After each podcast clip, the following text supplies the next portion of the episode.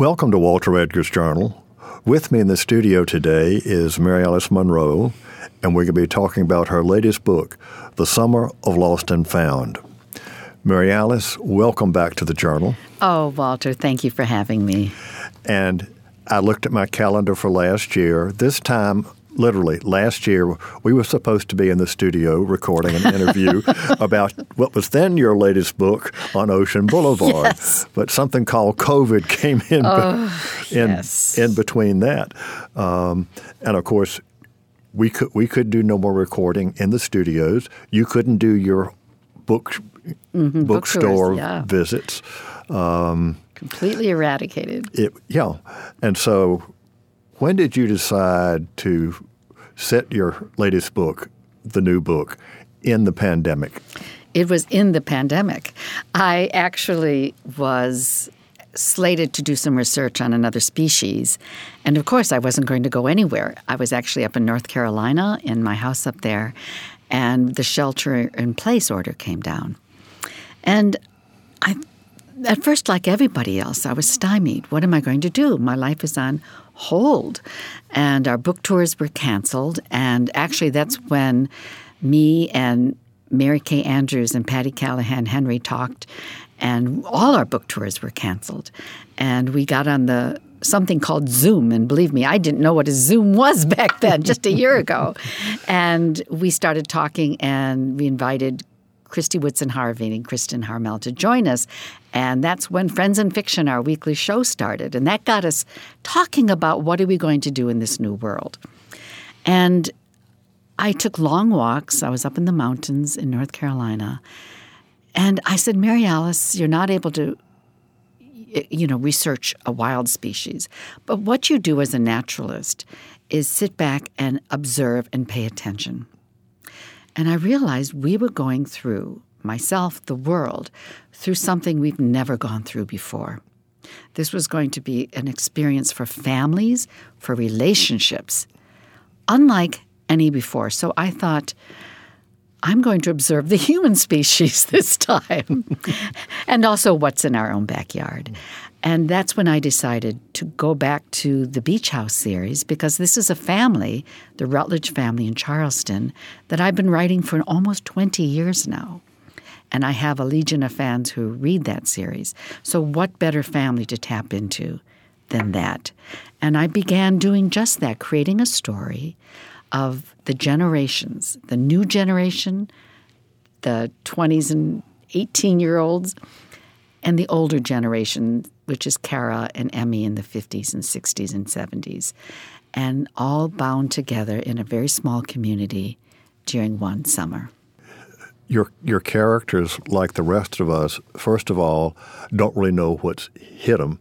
Right. All of a sudden, there are uh, restrictions here in South Carolina. In March, everything shut down. Mm-hmm. Uh, we we closed the studio. We didn't. That's why I said you were Yes. you were scheduled for May No one did nothing. 2020. that that that that did not happen. Everybody began searching for the latest source of toilet paper or Kleenex or or what have you. And there was an interesting story in Columbia ab- about that. Um, there was some shutdown, but remember, liquor stores were essential businesses. yes. so Oh, yes. I, I went to our local liquor store, and they had a box of toilet paper, environmental green toilet Yes. paper. If you bought for every bottle, if you bought a bottle of liquor, you, a could roll. you could get a roll. You could buy Oh, a roll hysterical. of toilet paper. But that's part of the humor that came out of all of this. well, I bought a case of wine, and I said, "Can I buy twelve rolls of toilet paper?" Oh my gosh. Which I did. but you know, that's what I found when I wrote the book is that first of all, the touchstones, just your memory of what would happen. I think a lot of people are reading the book going, "Oh my gosh, I remember that. I remember that." Because it happened a year ago, but we are sort of shoving it aside in our memories. So I want it to be a touchstone. But also, there's a lot of funny memories. I think this is the funniest book that I've ever written. Just that people close together and what they've done and how they've learned to zig and zag. Yes, and and sometimes they don't exactly jive, but that's that's, that's There's that too. that- the bedfellows get a little bit confused at one, at one yes, point. there were love interests in this book, Yes. a, a love triangle, and that kept it interesting. And it also was a direct result of people being close together in a small area. And I thought, I think for me, the love triangle was interesting because it's a young woman at the beginning of the book. As you said, she's laid off, Linnea. And it's interesting to note Linnea was only eight years old in the first beach house, and now she's 24, 25. So it's fun to watch these this next generation emerge in this book. She's laid off, and sort of like everyone else at that age group or any age group who is suddenly furloughed, they have no income. And what does she do? She's she's scared, she's afraid. Her old boyfriend is quarantining next door, and her new boyfriend is trying to get in to see her. And throughout this love triangle season, yes, she's looking at both men and wondering, can I, can I love two men at the same time? But I think the lesson that was so interesting for me to observe for so many young people is that when they were unemployed and when they were home, they had time to reflect. Is this a job I really want? What other interests do I have? Some people went to school to pursue new careers. And most importantly, for Linnea, it wasn't so much is she going to choose John or Gordon? It's what choices is she going to make for herself? And that was the transformation. Yes, I think the introspection is is something that, that's an important part of, of this story. And she has the beach house because her grandmother, yes. dear Carol, says, Yeah. have it. Uh, That's legacy. Can I just say that that is the main theme of the book? And I didn't know it when I wrote the book. But the legacy of the beach house was for one woman to help another woman, or for anyone to lend a helping hand. So from Lovey to Cara, and Cara now to Linnea, this is the passing of a torch. And I, I learned as my characters learned because don't forget, I'm writing this book in real time. These are my lessons that I learned that lending a helping hand to people during this time, this year like no other, was important for our own well being, our own sense of worth.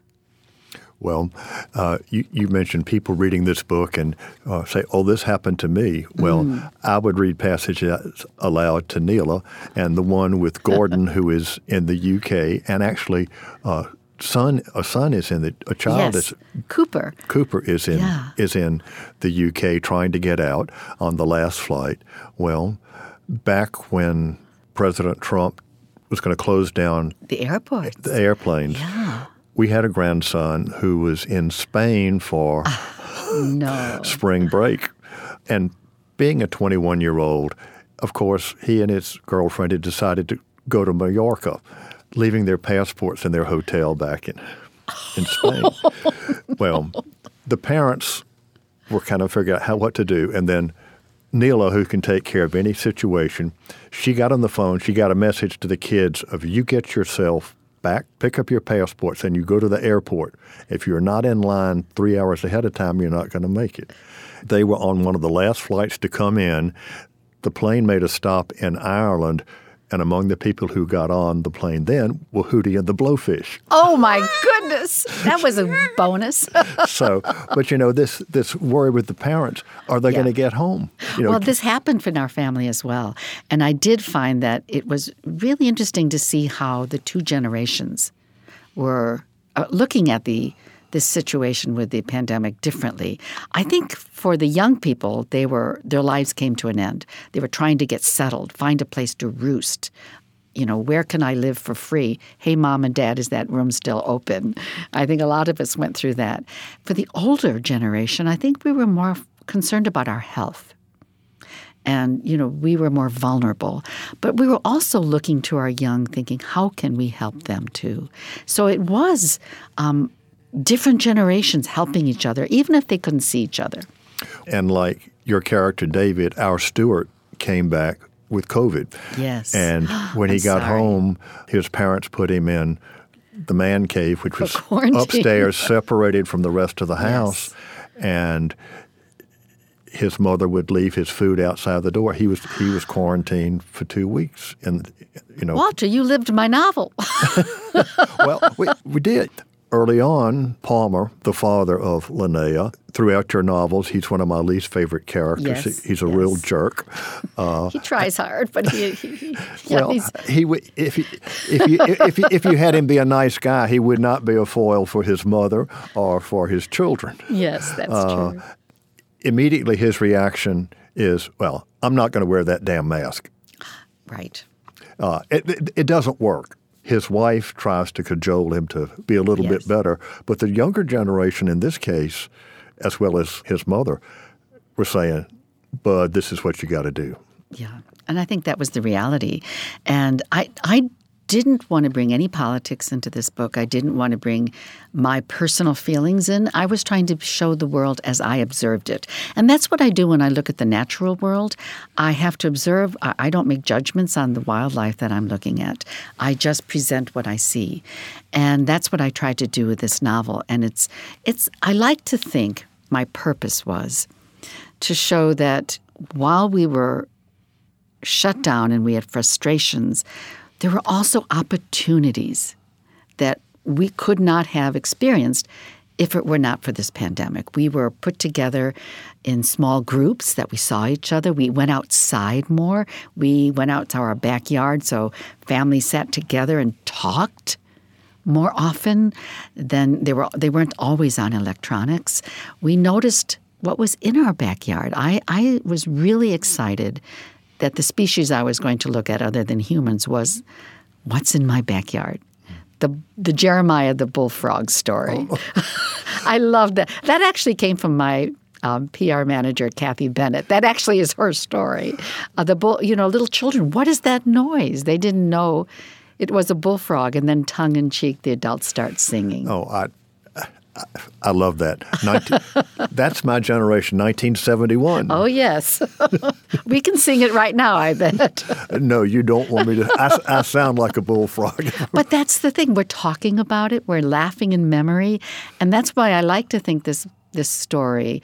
I call it a series of smiles. There's some tough moments when they the hurdles that they have to get over, but in the end, I really wanted people to to reflect with joy, but also sincerity about what they learned and what transformations they may have gone through as they go through it with my characters. Well, let, let's get back to Linnea because she is an interesting character. She does have her dream job working at the aquarium, Yes. South Carolina Aquarium in, in Charleston. And then, of course, it shut down. Uh, Which happened. Which which happened. And since we read the Post and Courier online every day, they headed an appeal because people were worried that the aquarium was literally going to crash. Right, because they still had the animals to feed with a shutdown.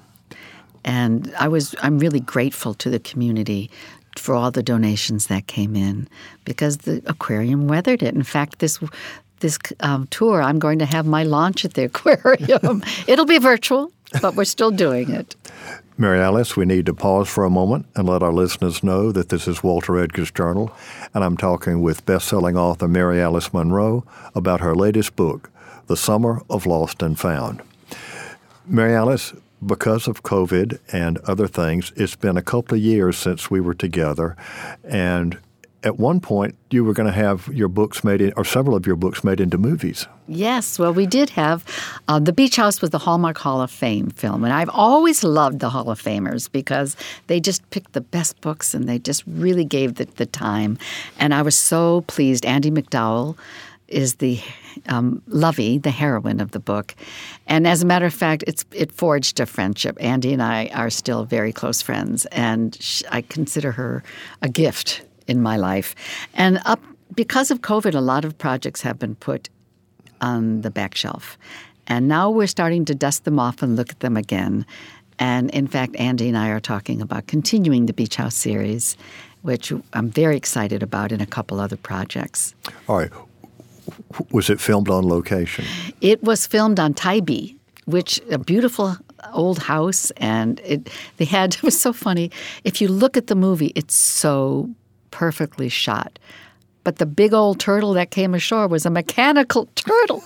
Oh my gosh. I kept saying, you know, when you get to the end of October, you won't see a lot of sea turtles along the coast of the United States. And so by the time we actually started filming, the turtles were long gone. but it's the beauty of the film that they were able to get it done. And Walter, I do remember too, we were talking about my dream of writing a middle grade book. Mm-hmm. And I'm so excited. In the years since I've seen you, I have written a middle grade book called The Islanders, and I've written it with my longtime colleague, Angela May. Oh. And it'll be out this June 15th. And we are so excited because it's really becoming embraced by the school systems. They're, the curriculums are being adapted um, to include islanders. And it takes place on an island you probably love, Dewees Island, mm-hmm. which is a, a sanctuary right off Isle of Palms, and a bird sanctuary in particular. You can only, for those of you who don't know Deweese, you can only access it by ferry. There are no stores, no cars, no nothing, and except houses and nature. And for these t- three children who are stuck on the island in their mind. It's going to be the worst summer ever because they have no Wi Fi either. There is Wi Fi on Dewees. However, Jake, the young boy's grandmother, doesn't believe in the internet. So he hmm. has no Wi Fi. And what I've done in the book with Angela, and I'm very thrilled, is unplug the kids. We're showing them the that the wild isn't so wild if you get to know the names of the plants and the trees. So there are snakes and alligators and bugs that the kids are afraid of at the beginning, but not by the end.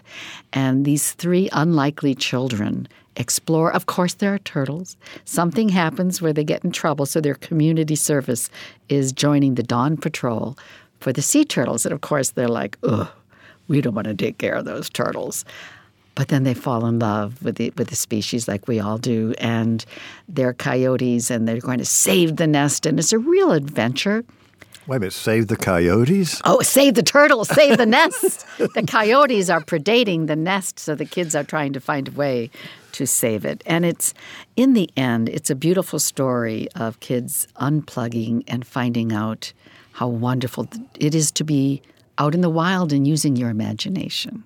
That is fabulous. And you say it'll be out shortly? June 15th okay. from Aladdin Books. And we are going to be talking to students all across South Carolina. When you mentioned the first time children are exposed to something, uh, they're, that they don't know in the marsh, what have you, they're scared. And, yes, and yes. Of course, in this book as well, Little the first time there's a bullfrog. Yes somebody teasing them says, "Oh, that's a that's a crocodile." that's right. or an alligator, because when those alligators make their their mating calls in the spring, they have this big rumble. You don't forget it when you've heard it. And she, you know, that whole sense of wonder that children have. And I think that's what I try and do in the summer of Lost and Found is to create that sense of wonder that you go out in your backyard that you usually go out to weed, you have a purpose. But when you have time, when you slow down, you begin to take notice of the little things that are very special, that are exotic in your own backyard. Well, of course, there there is always the struggle in this family of how fancy should the beach house be. Yes. And yeah. of course, Linnea wants to keep the beach house the way it has been for generations. Yes. Daddy would like nothing better than to tear it down and build a McMansion. Yes, and that's the beauty of the of the appreciating the vintage and what the beach house means. Lovey, the grandmother, always said, the beach house was more a state of mind than a place. And this is part of the legacy that you it's the memories. And that raises the question for me in my personal life as well as what I raise for my readers is when Cara tells Linnea, I'm passing this tradition down to you to help other people, which she does. Linnea opens the house to her brother, to a friend, um, a group of people who can stay because they have no place else to go. They're, they they need a sheltering place, and the word shelter is so important. But also, that sense of helping one another or leaving a legacy is a question that I think, especially at a certain time in our lives, that we ask ourselves. And certainly the pandemic brought that question up in my own mind. What is the legacy that I'm going to leave? I have a professional legacy, and that's my body of work that I've worked for 20 years with the Beach House series and all the books set against an environmental species to make my readers familiar and aware of what's wild in a beautiful story setting. But then there's the personal legacy. What am I leaving my children that I can be proud of? And that's the question that's raised in the book. But as I was writing this book in real time, it was my own reflection as well. What am I leaving in these last few precious years of this precious life of mine for the next generation? And what was your conclusion? Time. The gift of time. For years, I studied Eckhart Tolle, who talked about living in the present. And I don't think I really got it until I lived through this past year. And I understood that I've always been living in my busy life for what's coming up, either in book tour or what's my next project. But I didn't stop to just live fully for today. And I think one of the advantages that COVID taught us is a kind of reimagining our lives for the what we choose to do every single day for the rest of our lives. Live for the moment, live for the present, because yeah. we don't know what the next day is going to bring. And isn't that the lesson of the whole pandemic? Well, yes, carpe diem. But you know, to know it and to live through it, to fully understand it, is different. It is, and you've got characters who are they are confronting. They're losing their jobs. The, the, the other young woman that uh, Annabelle, yes, comes in. She has lost her job, yes, and her background is such that she doesn't really, literally, does not have any place to go. To go, and she appears with a suitcase. Her landlord's gotten rid of everything else that the poor child owns. yes, um, that happened to a lot of people. Uh, a lot of kids came home. A lot of kids came home, and parents have to have to adjust to this. And I love the interaction of the young young people. Linnea is a neat freak. well, she takes the house very seriously. and and Anna is something of a slob. Slob. as is Cooper, who is yes. Linnea's brother. Yes. And he and Anna hook up. Yes. Um, much to the chagrin of Mama, but it's that's a wonderful part of the story. it's very funny because it's true. I have to tell you, I was writing the next generation, Linnea Cooper and Annabelle and Gordon and all these young people, and I had this very firm idea of what was appropriate for my characters to do. And my daughter, who talk about legacy, she helped me with the book and said, "Now, Mama." That just we wouldn't do that. That's just not the way we are. And she said of course they'd get together. And i'm like oh no not in my house. And they she said now mama you have to make it real. So i had i put it in the book. So you have the young people having a young life in the beach house and the and the mama comes and she's horrified. She this is this is turning into a brothel. and in fact, Cara's wisdom is you've got to let go and let these children live their own lives. And that was both humorous, but I think something that a lot of mothers and fathers out there are going to identify with. They and others are going to identify with, with a lot of what you have to say. And of course, you get in your environmental message. Of course. Talking about climate change mm-hmm. and the things that people are dealing with and plastics and Yes. And, and that actually was of course, happened in Charleston with those plastic things coming up on the nurdles. Yes, the little plastic balls.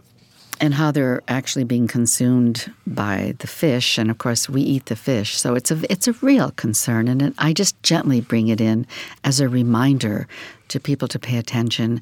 I also have that light one candle group that is through my Facebook, and it is a group of people, everyone's welcome to join, where we just share ideas. It's not political, it's really a group of people saying, How can I make a difference? How can I just light one candle in my own life well, you know, it seems overpowering to know that the oceans are full of plastic. Well, maybe just don't use a plastic straw, and that's enough. You just try. Well, one of your characters is Gordon. He's a Brit. Yes. Uh, who studies uh, sea life. And he does make it over here. Yes. Uh, and he becomes part of the commune. the pod. the pad.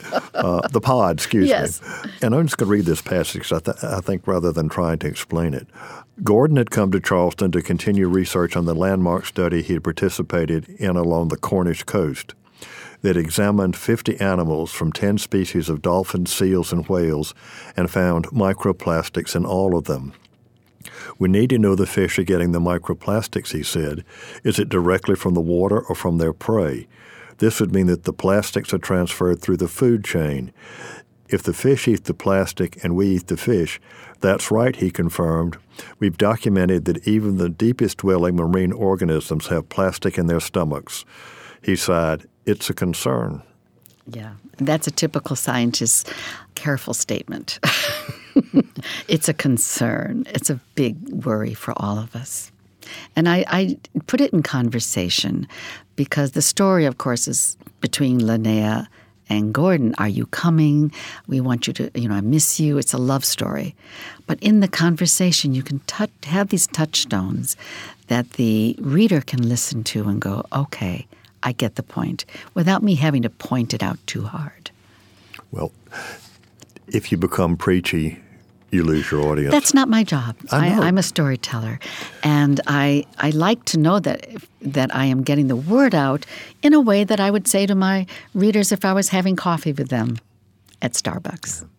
Well, being locked down, they they begin to look for something else to do to entertain themselves. They the younger ones do discover or rediscover the marsh. What did you do, rediscover? Oh, well, I was up in the mountains, so um, I got another dog. I think a lot of us got dogs. So it brings my troop to four.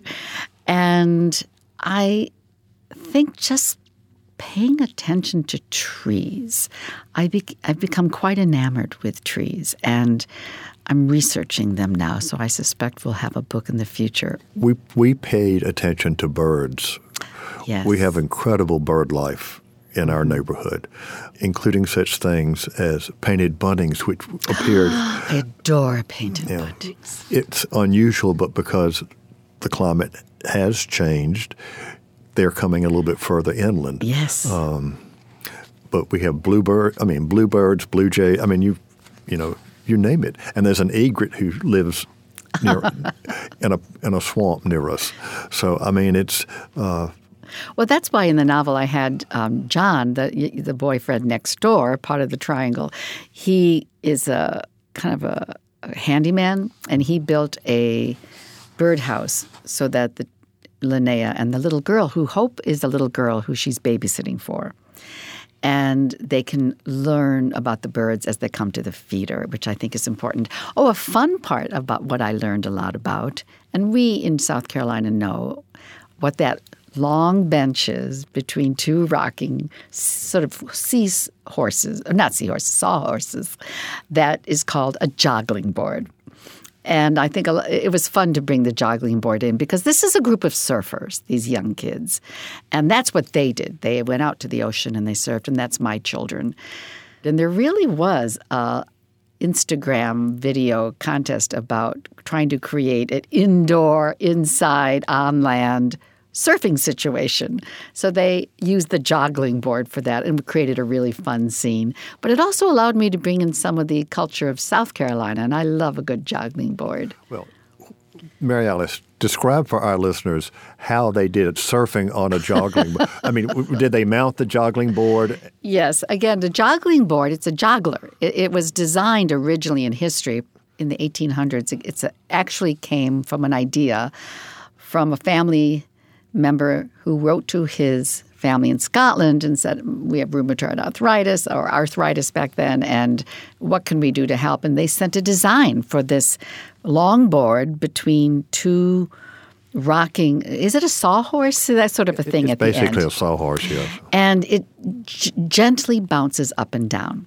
So it's been known as a courting bench over the years because as two people sat on the front porch, they sort of bounce closer together.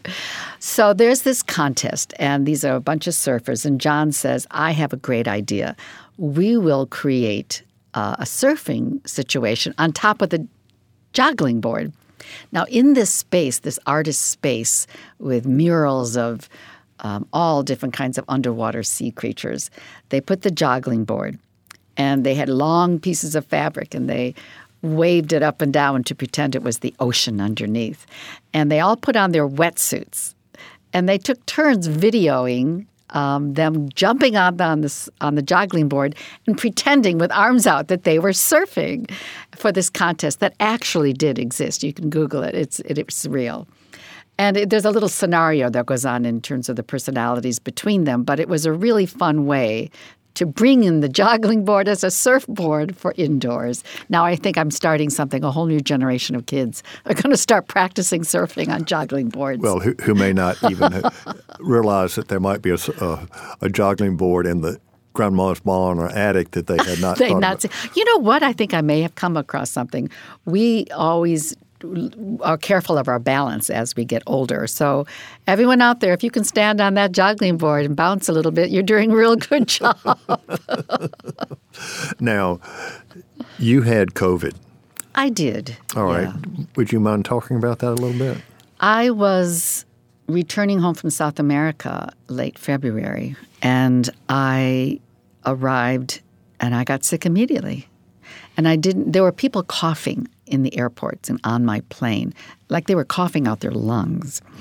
And I came home and immediately was getting chills like I'd never had before, and I started coughing. And Marjorie Wentworth, who you know very well, our poet laureate, um, she said, Mary Alice, you really ought to get that checked. Because I thought it was just a flu, it would go away. This was, you know, end of February. So by the 1st or 2nd of March, I went into the doctor and they were aware of something called the coronavirus, but there were no tests. So they tested me, did blood tests, found out it wasn't a flu, and I was told it was, quote, a virus. But every symptom I had was um, shakes and, and coughing, and it lasted harshly for five days, and it did not linger beyond. But I was very tired for weeks and weeks. And I do think my voice changed a little bit. It seems even lower than it used to be, more raspy. And I went up into the mountains to open up the house, and that's when the order came through to shelter in place. And I just thought it would be a quiet place to be. And it's interesting. Um, my life was very interesting because I had I have five sisters, and I had a phone call with one sister in LA who was a massage therapist and lost her job. And I said, Well, don't stay in your condo, come to my mountains. And she did. And then my other sister in Chicago is a psychotherapist, and she was unable to see patients, and she was stuck in a condo in the city. And I said, Come to my mountains. And she did. And my niece, who was taking care of the house while I was in South America, she was in the service industry, lost her job, 30 years old, no place to go, just like Linnea. I said, Come to my mountains. And she did. So we had four women living together at this house called Windover. We called ourselves the Women of Windover. And I realized in retrospect that no other time in our lives could we have come together to live for that long a period of time for the summer. And I thought to myself, this was a true gift of time. And I encourage all my listeners today, if sisters, brothers, find time to go away for a week, a long weekend together and re- recreate the nursery. Because that is one of the gifts that my characters realized and that I realized living through this year like no other. There were joys, there were gifts that we received that we would never have anticipated. Well, I did not ask my brother and sister to come. come. Well, my children all took over my house on the island, so I couldn't go home anyway. but my brother, sister, and I have been in more frequent contact mm. over the last year than we have in the past. Mm-hmm. We all live in different places. Of course, yes, I learned to Zoom. Yes. Uh, but you know, Zooming with your grandchildren uh, is not the same thing as in being there with them or hugging them. In three weeks, I'm going to, Neela and I are flying to D.C. to see our daughter Eliza, whom we have not seen since June of 2019. I am so happy been, for you. That's you know, wonderful. You know, it's been almost two years. Mm. And well, I felt that way when I saw you today, Walter. Yeah. Truly, I do feel that the the lack of saying goodbye to loved ones who passed was very hard. I brought that up in the novel. I lost a brother and a nephew, and my mother-in-law passed during the same time, not of COVID, but with as a result of the restrictions in her in her um, home. I could not visit. And in the in the novel, Flo, who's a character everyone loves, she's in her 80s now, and she's been slipping with Alzheimer's for a number of books. And in this book, it's getting really bad.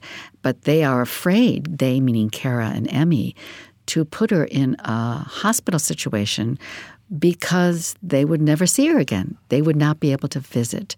And I know that happened to me, and I'm sure it happened to a number of listeners where loved ones were behind the glass. We could not hug them. And that sense of loss is one of the hardest things people faced during COVID. But I think the hurdles and the hurts is what prompted our own reawakening of how precious the time we have left is. It, this is a discussion I have had with a group of fraternity brothers who we have had always been in touch, but this we regularly meet every two weeks on Zoom.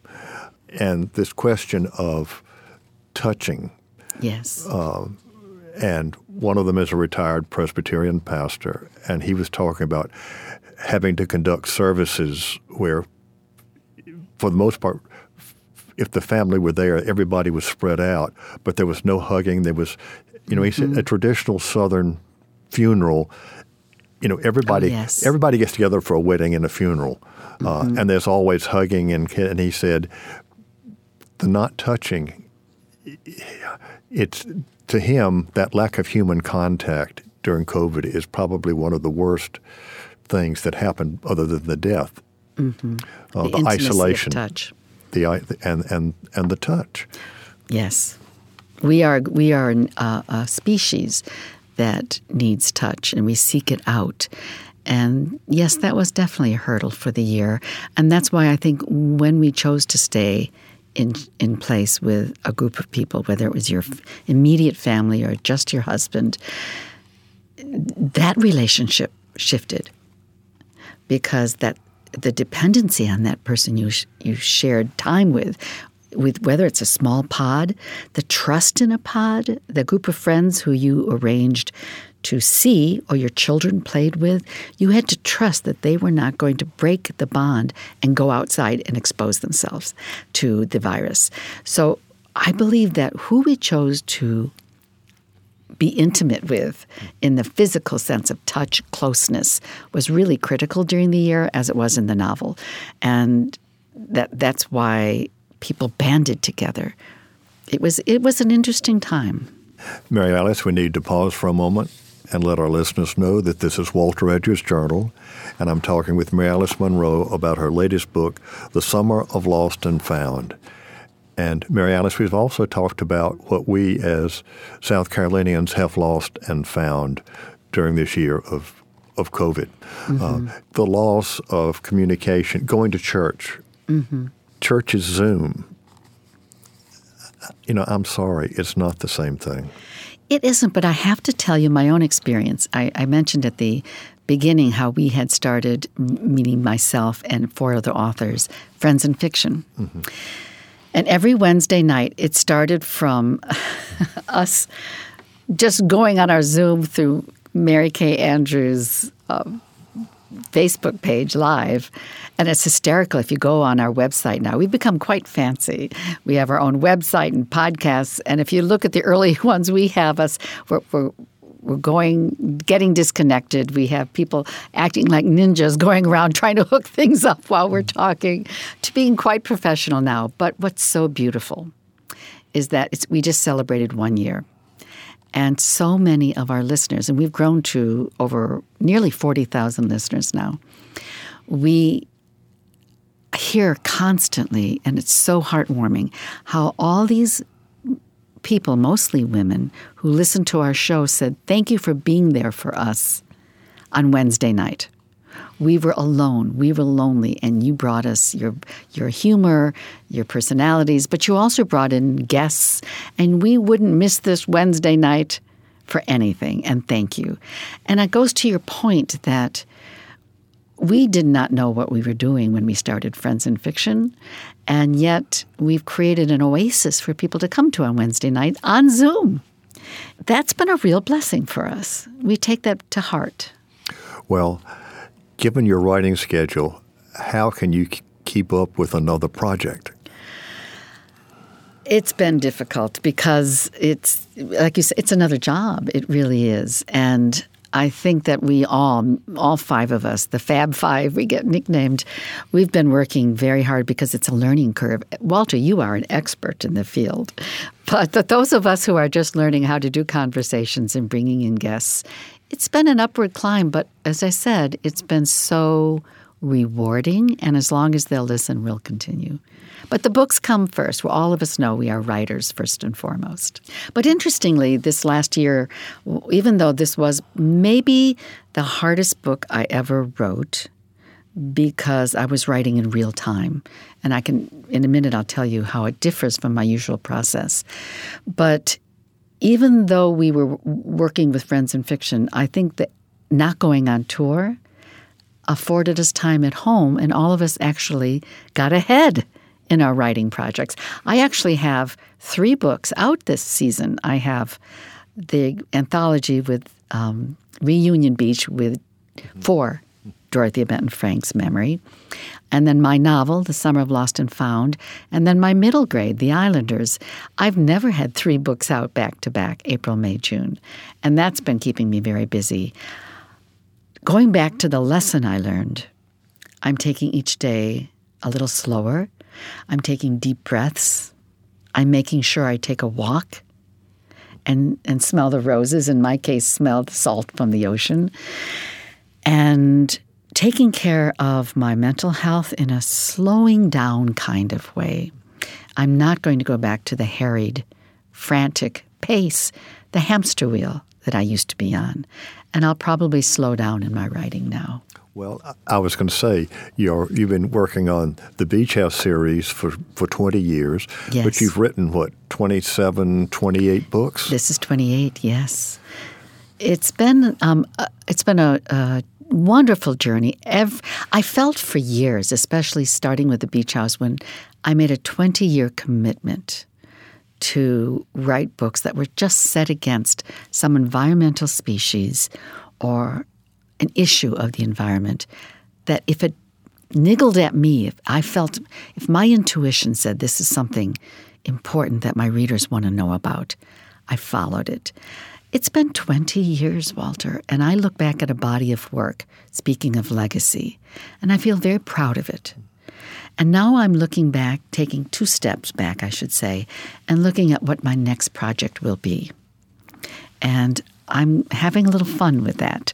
We're going to have some very interesting conversations in the future, but I need more time. I'm slowing down to give each book a little bit more perspective. Well, I, I, think all of us are are slowing down, uh, and you know we Southerners love connections, and.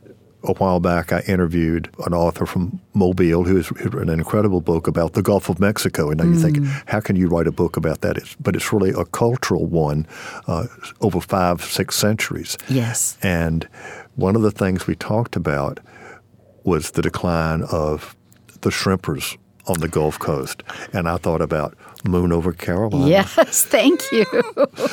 thank you. That is still, I think, the only novel, Last Light over Carolina, that is about the shrimping family.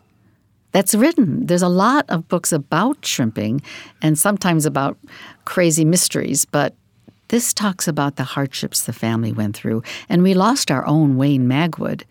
God rest his soul. He was such a gift to me as I wrote that book, took me out on the winds of fortune.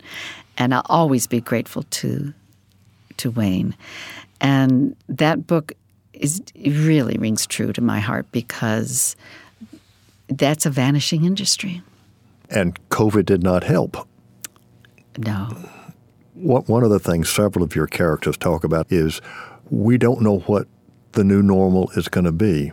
Every time I pick up the paper or turn on the television, which I do less and less, people keep saying, oh, this is the way it's going to be. It may be this is the way it's going to be today. We don't know it's going to be the same way tomorrow. You mentioned you had a niece who had lost her job in the hospitality yes. industry. Well, they're opening up uh, but there are two things. One is sometimes they don't have enough customers. The other is they don't have enough staff to operate. So we're not really back in that area to, to the new normal. And of course, children in school, that's changed. But in South Carolina, we now have all our children, all schools are, are open. But was there really a lost year? I do feel that the new normal, and I hope we have gained the wisdom from this, will always dictate that we are mindful as up on the planet. This pandemic was anticipated for many years, and it finally happened. So I like to think that we will grow from this. It really is up to us as a people. Now that we're over the original shock and fear of the shutdown. I mean, we went through the five stages of grief denial, anger, bargaining, depression, and acceptance. And I think we're in acceptance now that life has changed. But it will never be completely the same, just as you learn any lesson, any knowledge accrued informs your next decision. And I like to think like Linnea at the end of the book. She wasn't forced to make a decision of what she was going to do with the rest of her life. She looked at this open stretch of beach that was left unscarred by footprints. It was clean, and she knew that whatever steps she made, whatever footprint would be left on the beach, was going to be a, a choice. She was lifted her face to the sun and she smiled with hope. And I think that's where we all are now. We may, we may not know exactly where we're headed. How can we? We never do. But I think it's the knowing that I'm making this step now with hope, wisdom, and faith that we all will, we, faith in the human spirit. All right. Mary Alice, as you know, I like all authors to read a favorite passage. So, would you select one and read it for us, please? Oh, thank you. I'd love to. This is the scene at the very early in the book where Cara has offered the beach house to Linnea to live in, as she had offered it to other people previously. And she says to Linnea, Linnea, back when I was in financial, she lifted her shoulders and her lips in an ironic smile. And emotional trouble. My mother welcomed me into this little house, knowing I'd find my way. And I did. And now it's my turn to offer the same to you. This is what we Rutledge women do. We take care of each other, and other women as well. It's a tough world out there for women, as you've just experienced. She let her hand drop. So, darling girl, no thanks necessary. This is your legacy and the purpose of this dear house. With so many blessings, we pay it forward. Linnea felt the responsibility of her aunt's mandate profoundly. This was a passing of the torch. Beautiful. Thank you. Well, Mary Alice, Alfred is giving me the wind up sign. Any last words for our listeners before we sign off today? I hope that all of you enjoy the novel, and I hope it's a touchstone of some of the memories you've had, and it provides a series of smiles for you as you look forward to our beautiful, precious life that we're moving into. Mary Alice Monroe, thank you so much for being with us today on the Journal. It's my pleasure, Walter.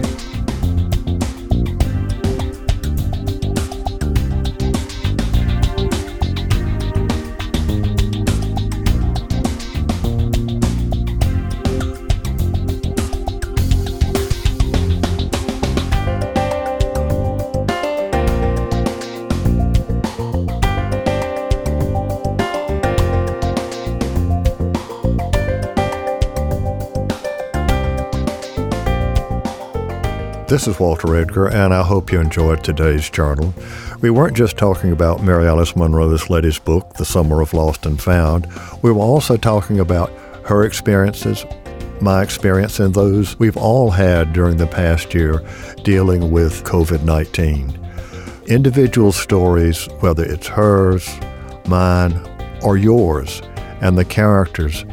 And one thing I would suggest, which she suggested, and that is Take down your notes, your memories of what you went through this past year, because at some point that will be part of your family's history and be part of our state's history.